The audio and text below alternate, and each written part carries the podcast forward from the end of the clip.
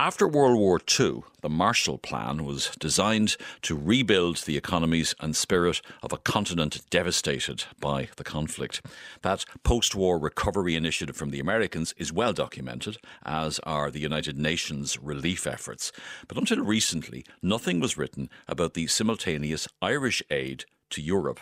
Ireland donated millions of pounds worth of food, clothes, blankets, and medicines to war torn countries, a substantial amount of aid relative to our size and our population. And this story is told in the recently published book Ireland's Helping Hand to Europe, 1945 to 1950, Combating Hunger from Normandy to Tirana. It's the product of seven years of research and draws on material from dozens of archives throughout Europe. The author is Dr. Jerome aan De Wiel from the School of History at University College Cork, and he joins me now. Jerome, you're very welcome indeed to the programme. Good afternoon, Miles. Thank you for inviting me. Now, the plan for Irish relief for Europe was announced officially in May 1945, but Eamon de, Valera had been thinking about it for a couple of years. For him, I suppose it wasn't just a humanitarian project, but it uh, was also, I suppose nowadays you'd call it an example of soft power. So, in this instance, a strategy to protect Ireland's reputation after the war. Uh, yes, I think you could put it that way, Miles. In 1943, uh, of course, Ireland was neutral during the war. As we all know, there was pressure for it to join uh, on the side of the Western Allies, uh, which the Irish refused to do, although it was collaborating behind the scenes. But uh, de Valera foresaw that perhaps after the war an attempt may be made to isolate Ireland because it had been officially neutral in the war. This is what you read in a letter that he wrote to his friend uh, Sean. O'Kelly in, in 1943, where uh, he said, um, I quote, We will send 100,000 pounds to Bengal in India to show that we are not unmindful of the misery in the world around us, from which we have been so far providentially saved. An effort will be made to isolate us in the post war period. This seems to me to be an excellent opportunity to break through the net so by this he meant that if Ireland was going to be involved in substantial humanitarian aid after the war, well, that would be to Ireland's credit. Now, of course, that's a political calculation, but the people in the government in Ireland had also a humanitarian one. So if you want, it was a mixed. These were mixed motivations to come to the aid of continental countries after the war.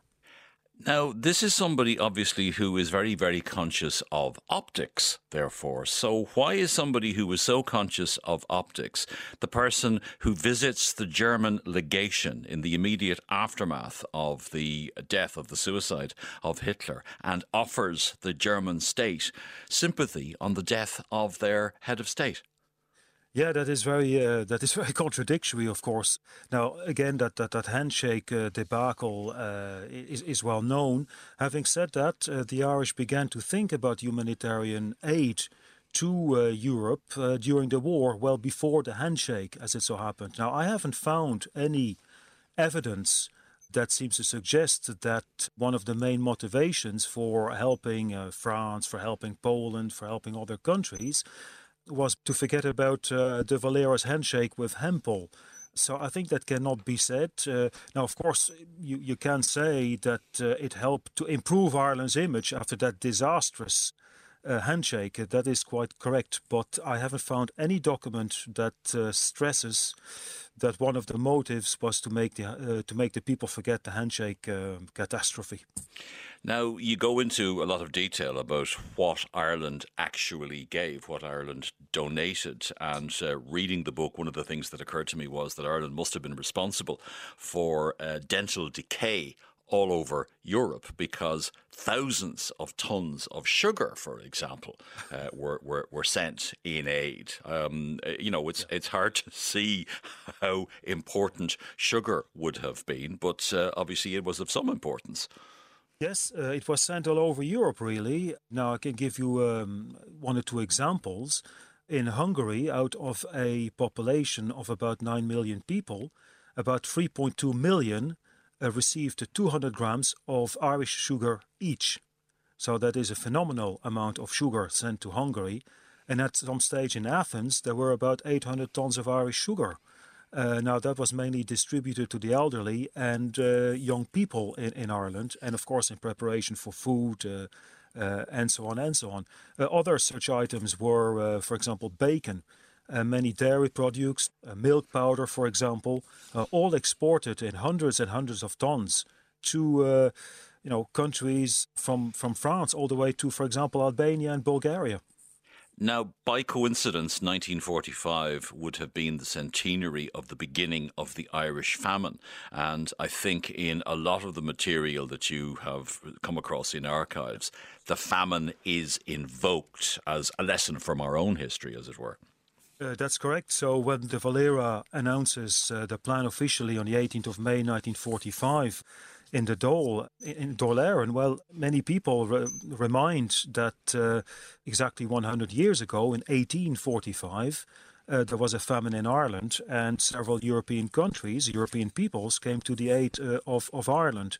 And that is a theme that you see in, in, governmental circles that is used to try to convince the Irish people to donate, but also by the churches, for example, uh, by voluntary organizations, and uh, by the media, the press at the time. Uh, remember the 100th anniversary of the famine.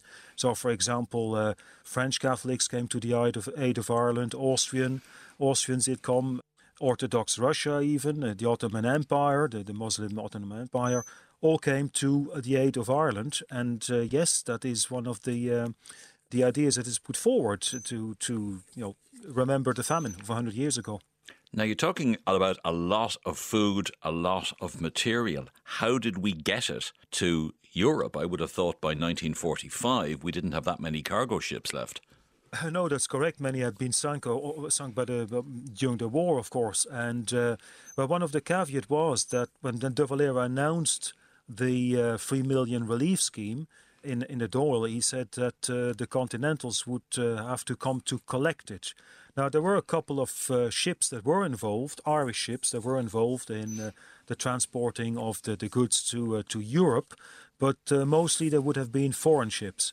So the way it proceeded was that the ships would generally sail to to the Bordeaux Bayonne area in, in southwest France, and from then on the supplies would be loaded, and if they were meant for the International Red Cross, they would be loaded onto trains and transported to Geneva, from where they would be distributed to Central and Eastern Europe.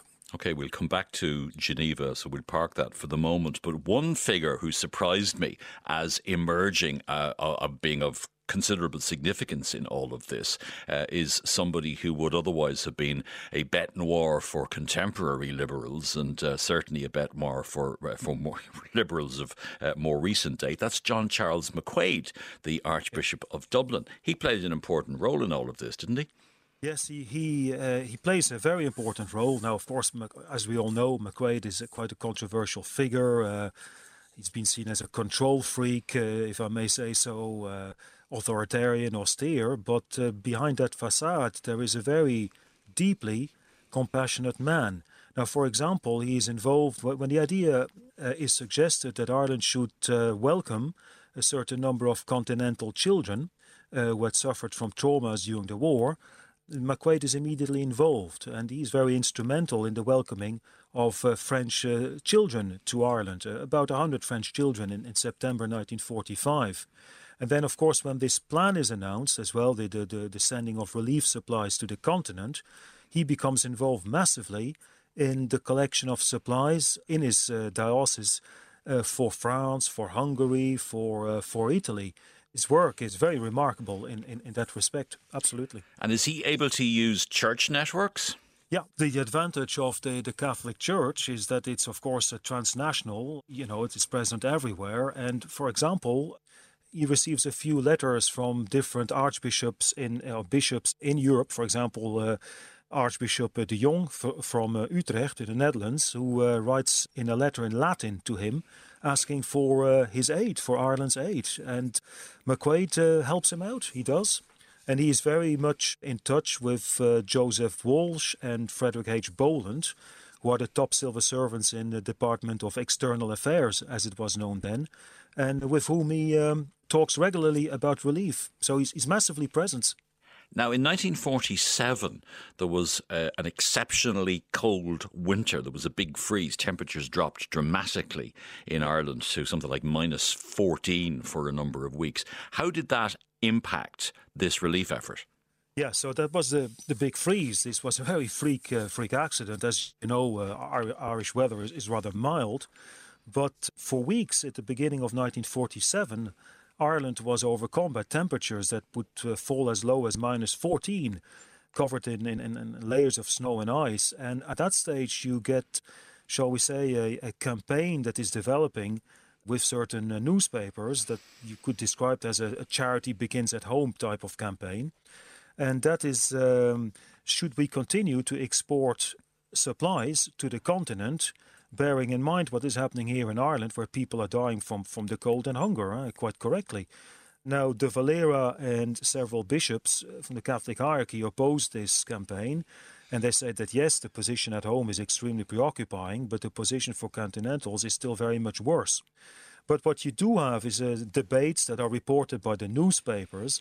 So, for example, if you go to Galway, there is uh, a debate between the, the technical school, Galway Technical School, and the Dominican Convent Taylor's Hill School for or against uh, relief. And uh, the Galway Technical School wins that debate, according to the people present, and they were against relief. But by the summer of 1947, there is a golden harvest in Ireland and the uh, the problem blows over really. So by the beginning of September 1947, it's, the debate is, is, is, finished. Okay, we parked Geneva. Let's get back to it. Tell us how the Vatican wasn't happy with how Irish supplies were being distributed.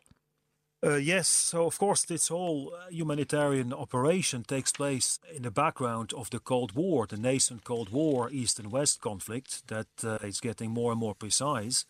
And at the beginning in 1945 46, it is not too much of a problem.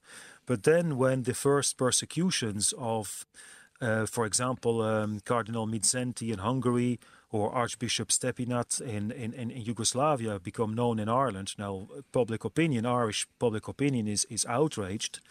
There are also kinds of allegations that the communists, the local communists, may hijack, manipulate Irish supplies to their advantage, which in, in fact is not true. I, I can say that. But here comes in the Vatican that prefers really that Ireland uh, collaborates directly with the Vatican in humanitarian aid or uh, through, for example, the National Catholic Welfare Conference, which is led by the American Catholic hierarchy rather than the uh, International Red Cross Society. Now, the International Red Cross Society is based in Geneva and was in charge of, of distributing Irish supplies behind the Iron Curtain. And uh, now, eventually, uh, De Valera's government gives in to that, and collaboration with uh, the International Red Cross is, is terminated and continued with the National Catholic Welfare Conference, which is far tougher on emerging communist regimes. So, was this Irish aid in the main going to European Catholic countries, European Catholics? Uh, no, that I, I, don't think that can be said. For example, uh, an awful lot of supplies are being sent to Bulgaria, Greece, Romania, which would be Orthodox. In Albania, now that is a very interesting uh, example, I think. Albania is predominantly Muslim. It gets Irish supplies. And for example, in, in France, in the Parisian region, Irish supplies are distributed to the North African population who lives there. So there is no discrimination of, of any kind, not that I could find, no. Uh, Jerome, did the operation work from an Irish point of view? Did it help prevent what De Valera feared, the isolation of Ireland after the Second World War? Yeah, that's that's a very interesting question and, and with a complex answer, really. Uh, so, on, on the one hand, Ireland seems to open up to Europe and is admitted. For example, it uh, participates in the setting up of the Council of Europe in The Hague in, in, in 1948. There are as well um, some negotiations that Ireland might become part of NATO, although that does not uh, happen, as we all know, uh, eventually. Uh, that was back in 1949. Ireland wants to become a member of the United Nations, but is blocked by the Soviet Union from 1945 until 1955 the Soviets arguing that Ireland had been uh, in favor of Germany during the war, which is not correct. And then, on the other hand, you have the beginnings of European integration. Ireland does not participate in the Treaty of Paris, the setting up of the Coal and Steel uh, Pact. and a few years later, the setting up of the EEC, the Treaty of Rome in 1957.